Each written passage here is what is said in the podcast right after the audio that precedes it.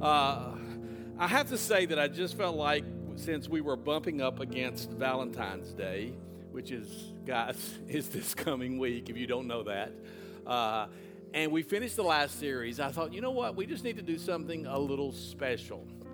So I thought, you know what, why don't we just lean into this whole idea of Valentine's Day? Uh, and kind of do something a little special because it is a special time. So today I'll tell you, some of you already know, you saw when you came in, we did something in the lobby that's really just for you. We really don't usually do things like this because, uh, again, I typically think churches do it really poorly, and I'm not going to do anything poorly. So I said if it's going to be done, it's going to be big, it's going to be bad, and it's going to be good and we want it to look good, and we want you to look good in it. So we've given you what they call a step back and repeat, which is kind of like they do on the gold, the Globes and the Academy Awards and that kind of thing, where you can make a picture. Uh, again, what I want you to do is when you make a picture, uh, again, go out there. We'll have somebody out there who can use your camera. They'll take a picture for us. They'll use your camera to make a picture for you. But just make sure you kind of keep it tight so that you don't get the carpet or the, the walls. I mean, we've made it big enough so when you make the picture, uh, it should be just what we put up out there. So, again, and when you do that, I want you to post that to social media, whether that's Instagram or Facebook or, or X or whatever it is that you use. And I want you to use the hashtag. Here's the hashtag going to put up on the screen. Get your camera ready so you can take a picture of the hashtag or write it down.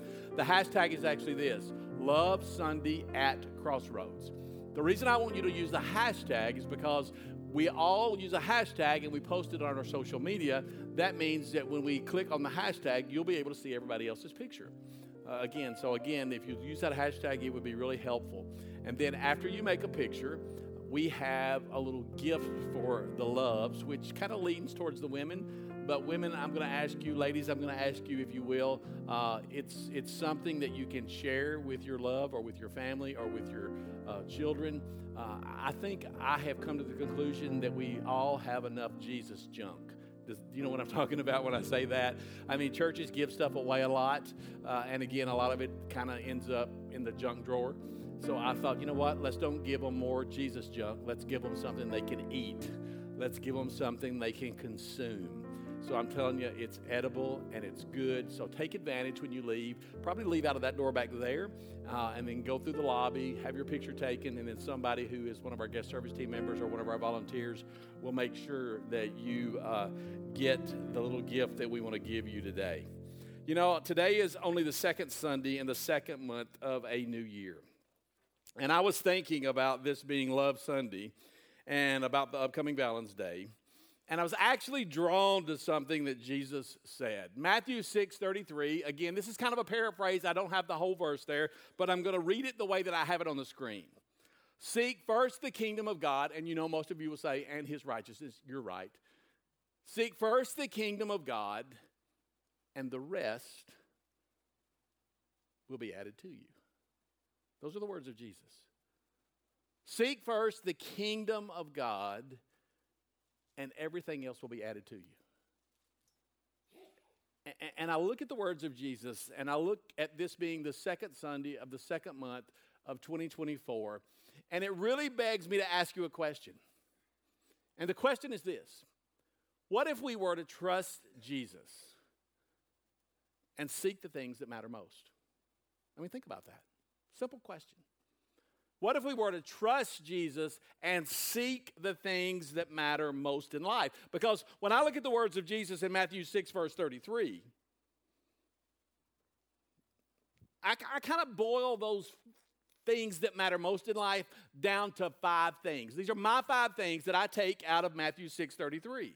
Now, let me just tell you this I may make a series out of this, but let me show you the five things that I think matter most in life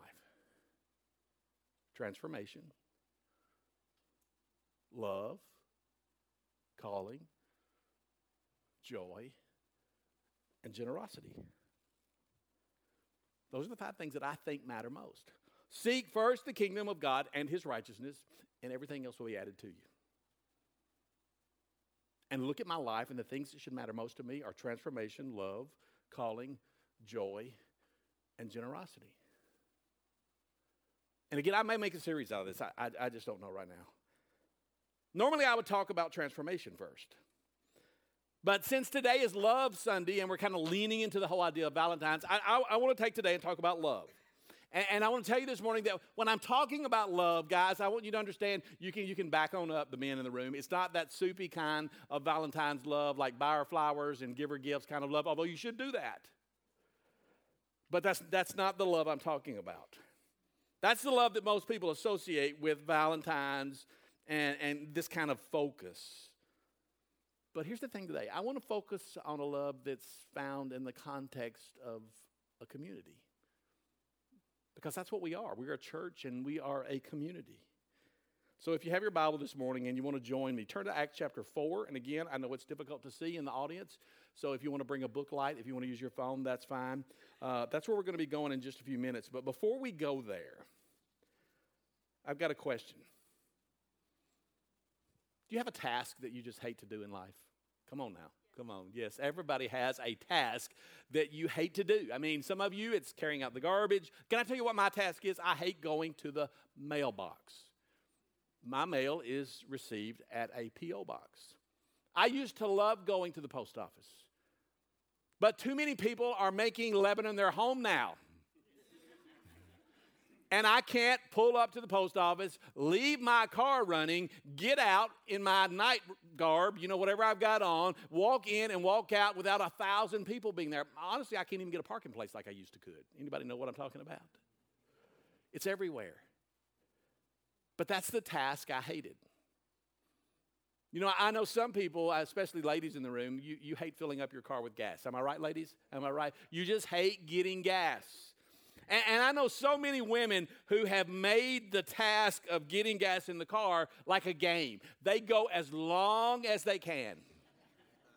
I mean, they go as long as they can with the light on, almost to the point that it, that it, that it really has become a game. I'm going to see if I can actually coast into the gas station. And, and then there are some people who, who, you know, they like to, to kind of fool their partner, their, their husband, their spouse, and they, they, they say, hey, honey, why don't you drive my car today? you know, right? And they leave, and honey's got the car, and honey gets in the car, and the light's on.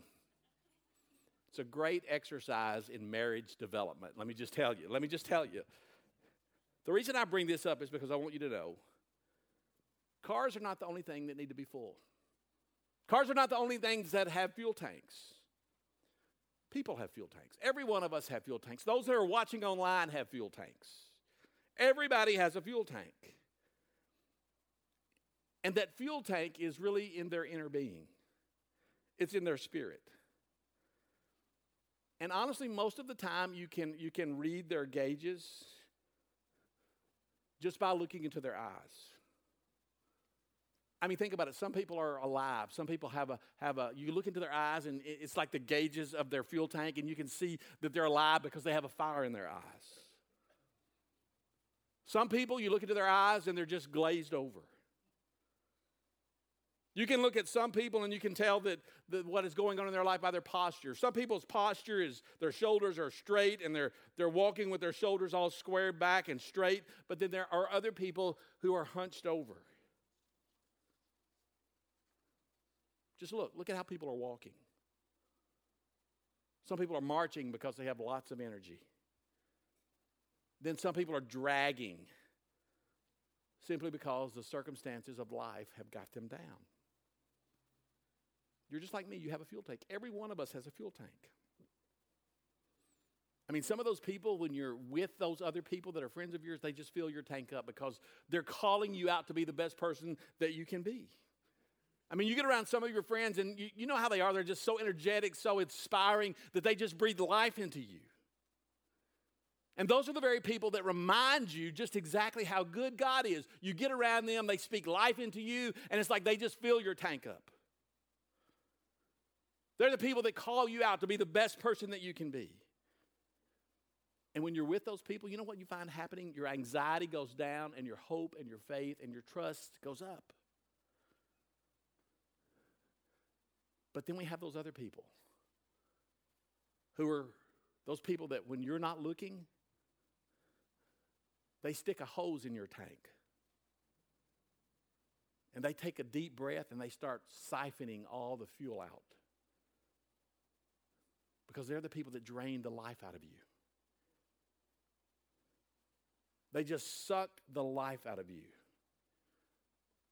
by the way that they talk, by the way that they live, by the way they carry on. Let me give you an example. There's a guy who was a hunter, an outdoorsman. I mean, all of us have that guy in their life. It's not me, okay? I'm just telling you. It's not me. But we all know somebody who loves to go deer hunting, turkey hunting, rabbit hunting, squirrel hunting, bass fishing, trout fishing. I mean, we got those people in our life. And God bless those people because, I mean, they just make things happen, but they're always excited about the next season that's coming around. So, this guy I'm talking about, he tells his friend about all the wonderful things that he li- likes to do outdoors in his life. And, and this friend, that is hearing about this guy who loves to be out in the outdoors, he's not impressed. He's not impressed with this guy and all the things that he likes going on, uh, doing out in, in, in the outdoors. So one day, the guy who loves to go hunting and fishing and all those things, he gets a new hunting dog.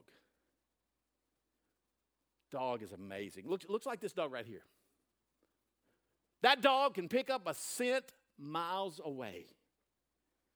I mean, that dog can do exactly what you see right there. He can point for an hour without moving an inch. So, this guy who has the dog, who loves to go hunting and fishing and doing all the outdoor things, he decides, you know what? I'm going to invite my friend to go with me and go hunting. And I'm going to show him just how wonderful this dog is. Well, the friend's not impressed with the dog. But that's when the climactic event of this little escapade that they've gone on happens. See, they've gone duck hunting. And the man who's the duck hunter shoots a duck, and the duck that he shot lands in a pond of water. The man sends out the miraculous dog to get the duck. The dog actually walks so fast that he walks on top of the water, gets the duck, walks back across the water, and brings the duck to the man and puts it at his feet. The man turns to his friend, thinking that the man's going to be impressed with what the dog has just done because the dog just walked on the water. But the friend shakes his head and said, Oh, your dog can't swim, can he?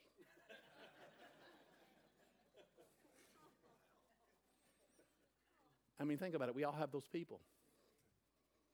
We all have those people in our lives that are joy challenged, dream squashing, fault finding, slow air leaks in the hot air balloon of life. And we're to love those people. But we're also to guard our hearts. And I'm going to tell you, you need to be careful. Because while you may think that's not you, Every one of us in this room, all of you watching online, we all have a little bit of that in us. We have the potential to be this life drainer for the people that God has entrusted to us. So it kind of made me think of a word. And the word is encouragement. And when you think about the word encouragement, you have to understand encouragement, that word is actually the language of the New Testament. You see, the words to encourage are actually used more than 100 times in the New Testament. It's the language of the New Testament. And one of the great characters of the entire Bible is a guy by the name of Barnabas. And it's in the book of Acts that we find out the most about him. And again, I, I want to be honest with you this morning. When, when, I, when I think about the person that I want to be,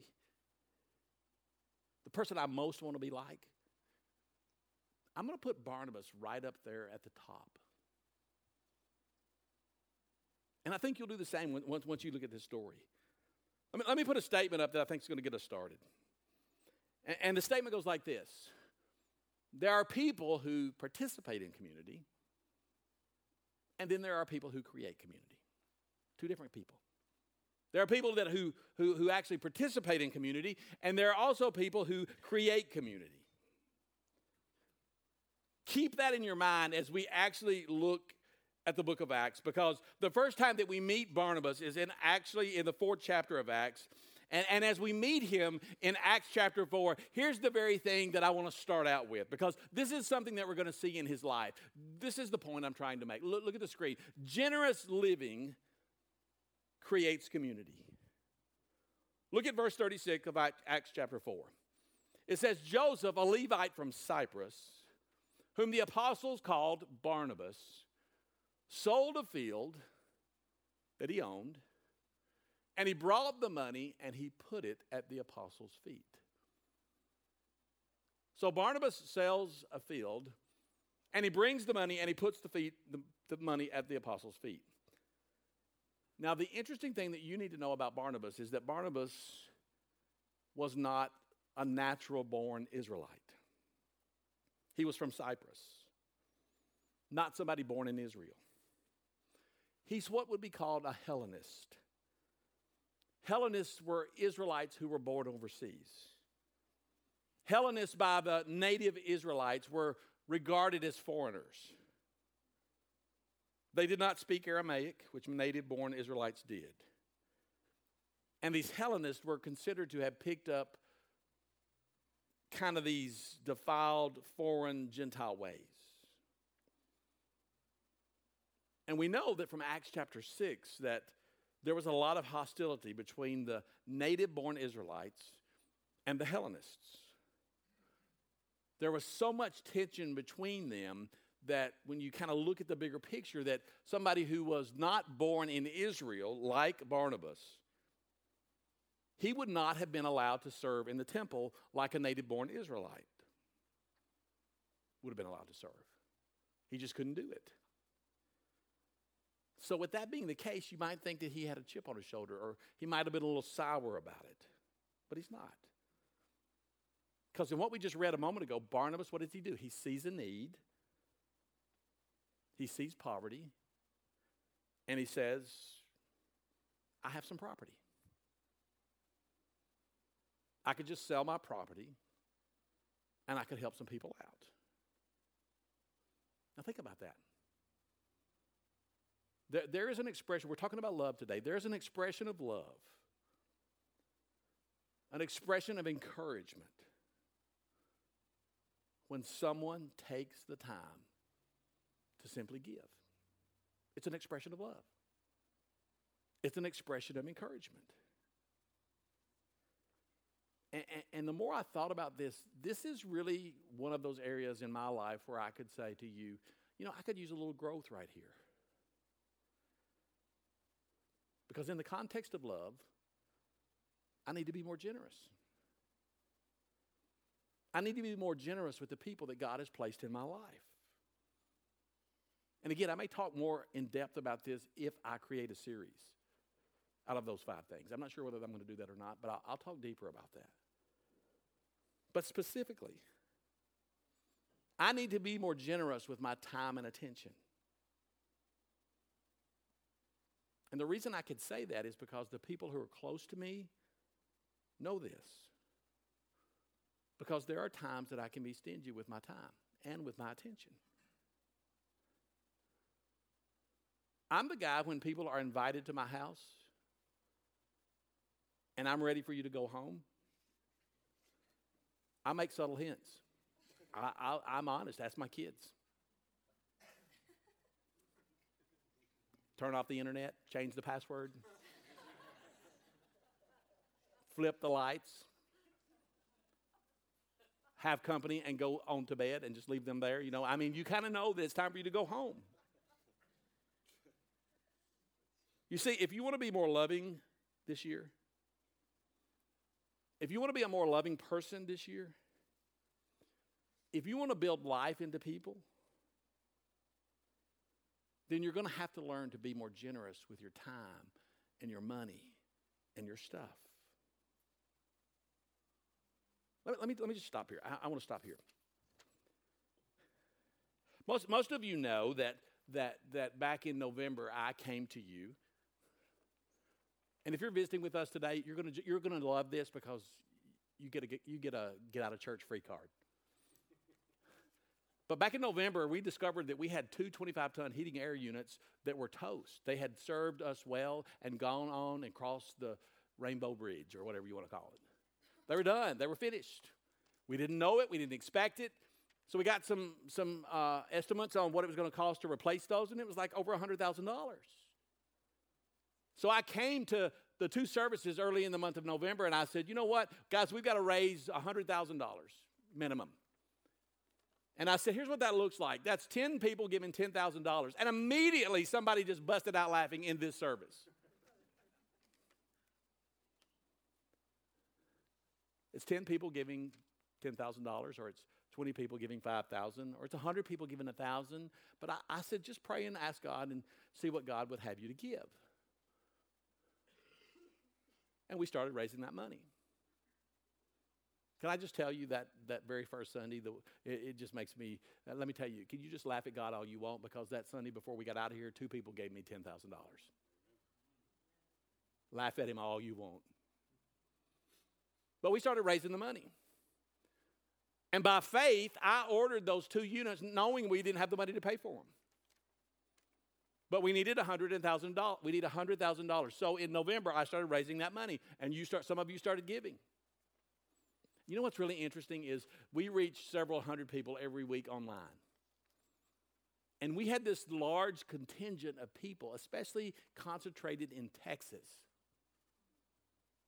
God bless Texas, who gave. I'm not talking about little money, I'm talking about little money, medium sized money, and big money. People who will never enter the doors of this church, who don't know you from Joe's house cat. That was for you, Carol. But they gave. Now, that was in November. And in December, early in December, see, I don't tell you everything because you don't need to know everything, but I'll tell you everything you need to know. But early in December, God put it on my heart when I was talking to a good friend of mine, probably my best friend.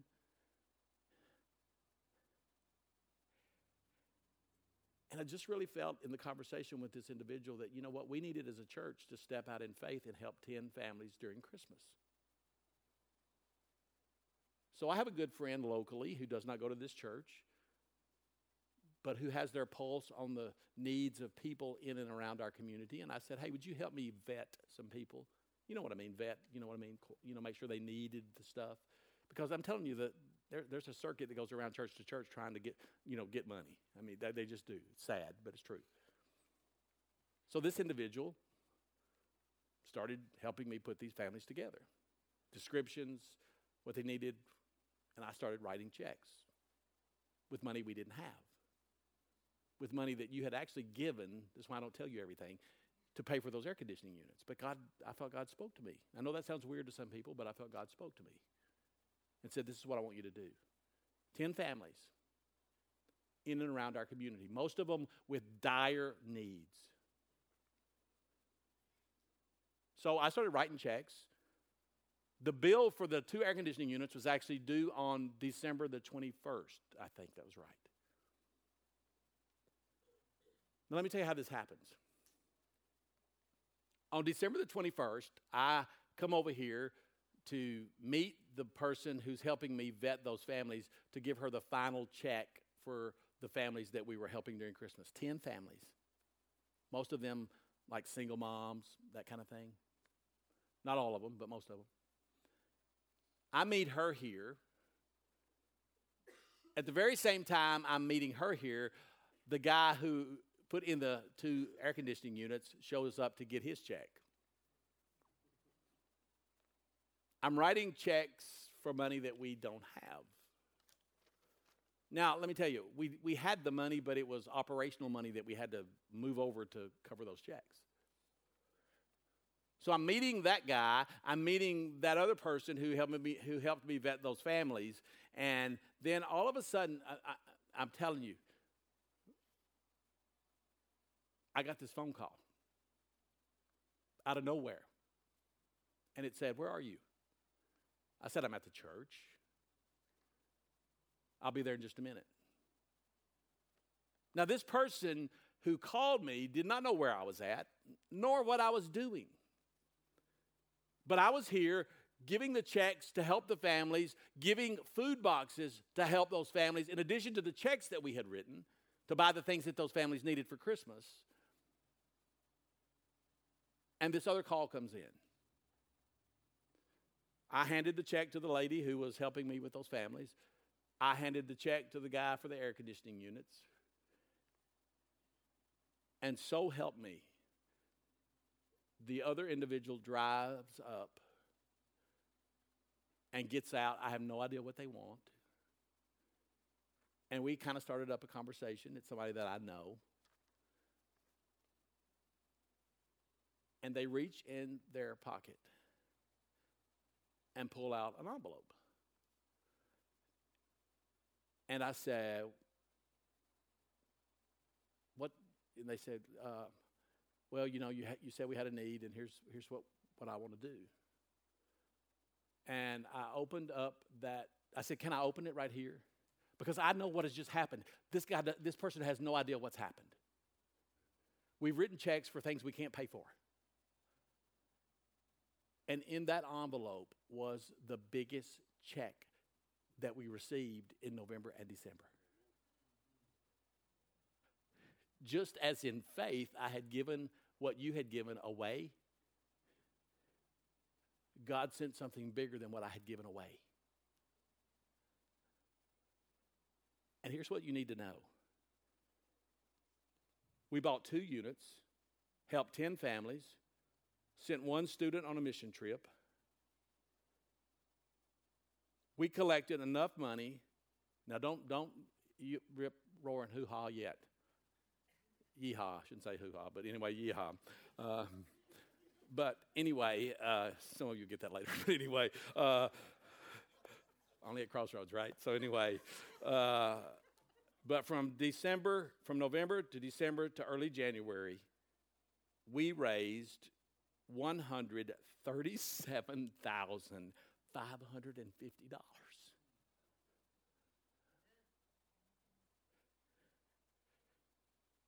And what I want you to know is right now I have enough money set aside that I can pay off that new soundboard that we bought.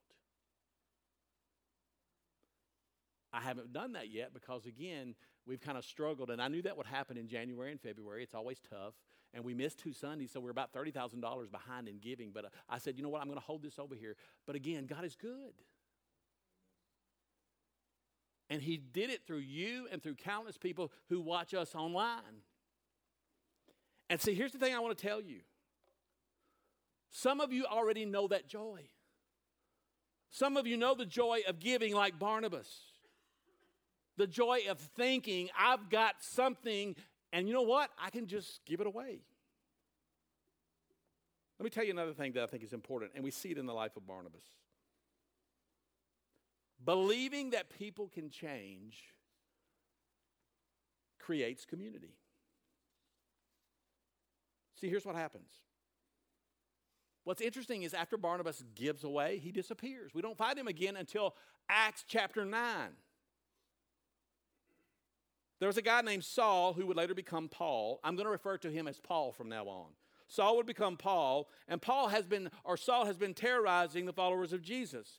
Look at what it says he'd been doing. Here's what it says, Acts chapter 9, verse 1. It says that he had been breathing out murderous threats, finding men and women, and taking them prisoners. Saul meets Jesus, Saul becomes Paul. It's a pretty dramatic story.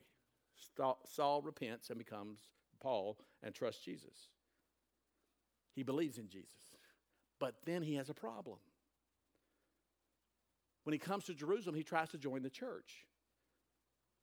But they're afraid of him. They're, they're afraid that he's not really a disciple because he's murdered their best friend, Stephen.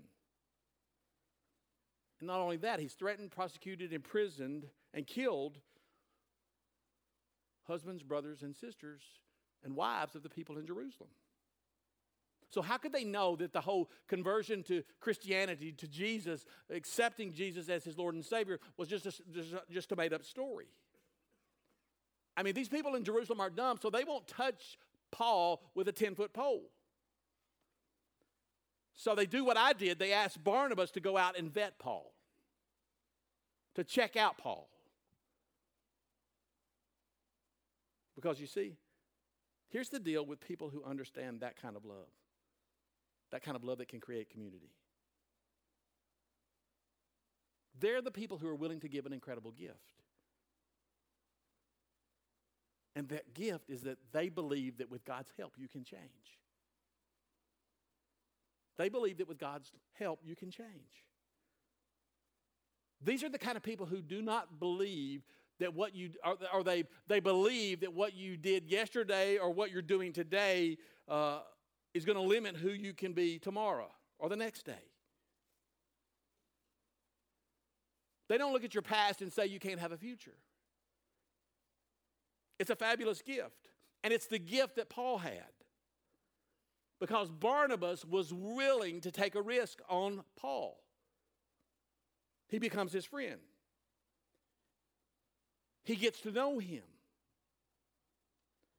Because Barnabas is inclined to believe the best and to see the best in Paul and to call the best out in Paul. So Barnabas goes to the other people who were scared of Paul and he says, This guy Saul, this guy Paul, look at his life. Look at the change in his life.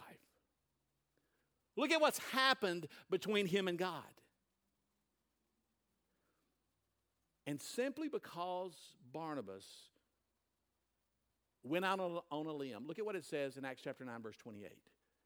It says, because of Barnabas going out and taking Paul in, Saul, it says that Saul stayed with them and moved about freely in Jerusalem, speaking boldly in the name of the Lord. Now, think about this because of Barnabas, because of Barnabas seeing the best and believing the best in this guy Saul, who became Paul, Paul would become the greatest missionary to the Gentiles and to the rest of the world. Paul's the guy who wrote over half of the New Testament. And all of that would happen because of Barnabas. This kind of love that we're talking about is the love that allows you to see other things that nobody else can see. Honestly, you can see things in people that they can't even see for themselves. Now, think about Paul and his past and his background and all of that. And let me ask you a question Who in your life do you need to give the wonderful gift of starting over? Who have you cut off at the knees? Who in your life do you need to give the wonderful gift of starting over? Because we all have somebody. Most of us have more than somebody. We have multiple somebodies that we need to give the gift of grace and we need to give the gift of starting over. So, who is it for you? Here's a third thing that I see in the life of Barnabas. When you put other people first, it creates community. When you put other people first, other people first, it creates community. I mean, think about it. Barnabas says to Paul, Let's go do ministry together. And they take off. And because they take off and they do ministry together, interesting things happen. Now, I, I want to stop right here and I want to say this. In the ancient world, in that culture, it's pretty significant that when you look at people who are doing things in ministry or uh, events that are happening, it's always nice to look at the way the names of what people are doing are recorded. Because it's important. Because the order in which the names are written down, from that culture, it would speak to who's in charge, as to who was the boss, as to who got the prestige of the mission that the people were on. The first person would be the person in charge, the person to get the credit, the person to get all the accolades. And that's exactly what we see in Acts. For a whole year, it was Barnabas and Paul. Barnabas and Paul. Barnabas and Paul taught great numbers of people. Barnabas was the leader. Look at verse 30 of chapter 11. It says that the followers of Jesus outside of Jerusalem sent their gifts to the elders by Barnabas and Paul in Antioch. the Holy Spirit instructed the church leaders. Look at verse 2 of chapter 13 to set apart for me Barnabas and Saul for the work to which I have called them.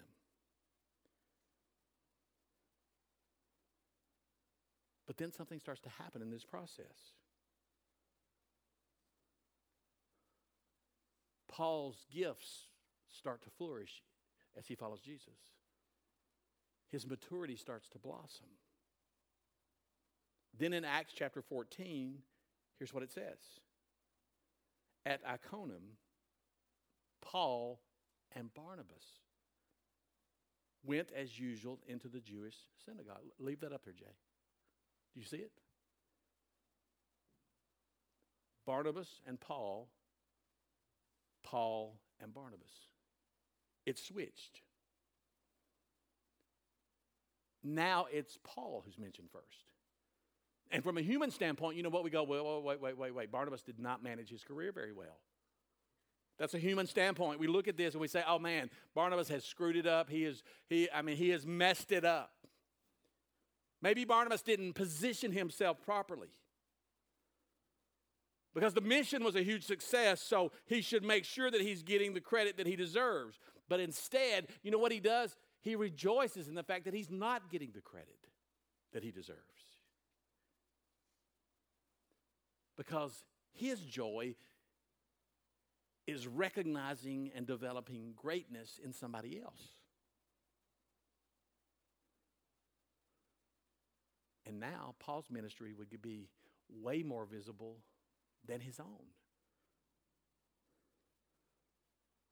The Paul, the ministry of Paul eclipses the ministry of Barnabas. And nobody rejoices in that more than Barnabas. Because think about it, isn't that what greatness really is? I mean, ultimately, isn't that what joy really is? Greatness and joy is not about clawing your way to the top of the game for recognition and money. But it's really about celebrating the success of other people. I mean, think about it. Can you celebrate the people around you? Can you? When somebody does better than you do, do you have to tear them down? Can you celebrate the people around you? Or do you have to tear them down every time something good happens to them? Because, see, lots of time for us, when somebody's doing better than us, that's when we play the fairness card. You know what I'm talking about? The fairness card. It's not fair. It's not fair because my husband works just as hard as her husband. It's not fair because my kids study just as hard as their kids. It's not fair because we've been in this community longer than they have. It's not fair that she looks like that because I work harder than she does. It's not fair because I've worked here longer than he has. See, if you want to be somebody who creates community, who loves people in a way that builds life into them, then you've got to learn to celebrate other people and to celebrate their wins. It's the stuff that's all over the New Testament. And it's like it comes in three words encourage one another. Look at Hebrews 3:13. Encourage one another. Encourage one another daily so that none of you may be hardened by sin's deceitfulness. Because when we're not encouraged, you know what happens? Sin starts to look good. And when sin, sin starts to look good, look at what Paul says in 1 Thessalonians 5, verse 11. He says, Therefore, encourage one another and build each other up, just as in fact you are doing. See, that's something you can do this week. Look at that verse. That's something you can do this week. You can encourage somebody. You can build somebody up this week. You can do it in your family. You can do it at work. You can actually do it in your community group if you're in a community group. You can encourage and build people up. See, I've said it many times that the goal of this church it's never been to get people here on Sunday morning to line up in rows. The actual goal of this church when we started years ago was to get people to circle up during the week and do life together, study together,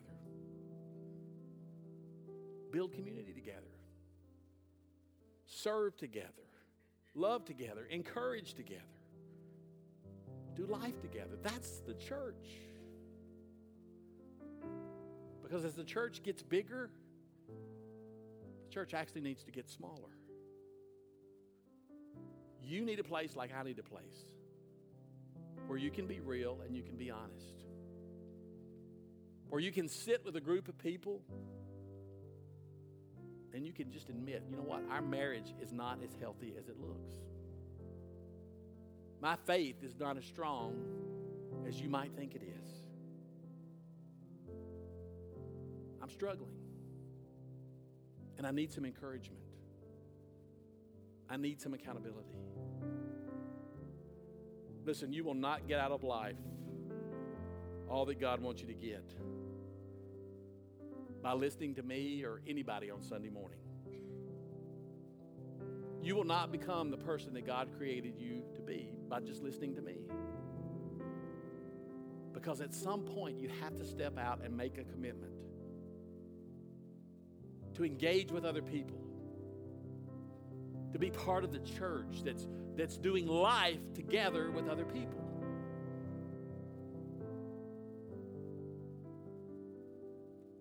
And you know, can I just be honest with you? I'm sometimes too honest, I know.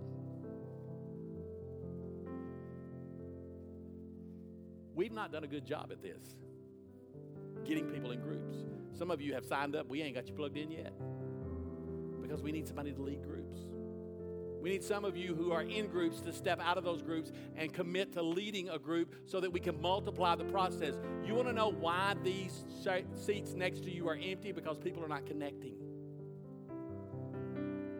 And I'll tell you, and I'm going to get in your face a little bit, they're not connecting because some of you are not being obedient in what the Holy Spirit is asking you to do, and that's to lead a group. Let me tell you, you don't have to know the Bible. You just have to be open and willing to lead a group of people. We'll train you, we'll help you. We have curriculum, we have all the things that you need. We'll encourage you, we'll equip you. You don't have to know all 66 books of the Bible. You just have to be willing and open and honest to the leading of the Holy Spirit, saying, you know what, I'm going to make myself available to lead a group of men, a group of women, a group of couples in some stage and season of life because you want this church to fill up and you want this church to go bigger and get smaller at the same time, get out of your seat and lead a group. You're going to hear a lot about this in the next three or four months. Because let me tell you, I will be accountable to you. I have personally failed at this as your leader. And I've said it before. So you're going to hear a lot about it. I'm going to keep pushing you and pushing you and pushing you. And you know what? If it pushes you out the door, so be it. Because you're missing out on being the person that God's called you to be. If you don't do life with other people. We're going to have fun on Sunday morning. We're going to do encouraging things. We're going to let the Holy Spirit speak to us and guide us. But again, it's about doing life with other people. I know there are four or five group leaders in here right now. Anthony's here, Janet's here, Carol's here. Uh, I don't know who else is in here. I, I, those are the ones that I saw that lead groups right now. We need three times the groups that we have. And I'm going to guarantee you, when people get invested in a group, this church will start to multiply, and this church will be the church that God has called it to be.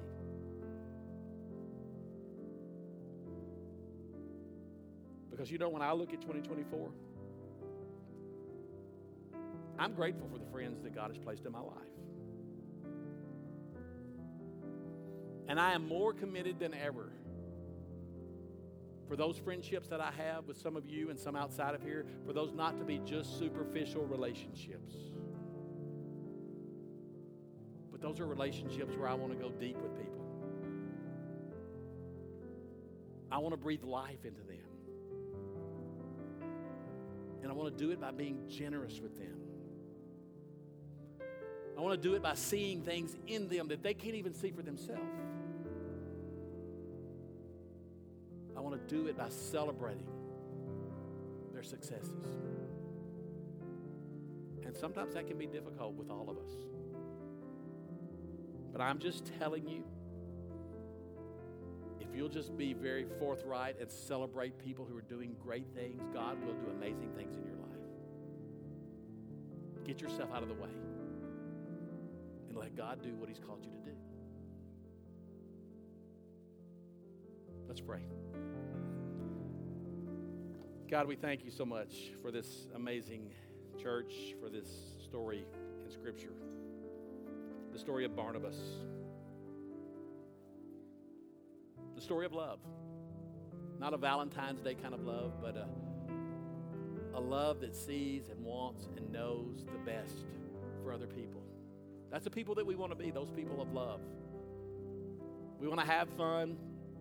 We want to do some exciting things, but God, we want to be known for love, the love that you've given us, that channels through us, and that reaches out to other people in our community, in our church. Let us be the vessels that you've called us to be.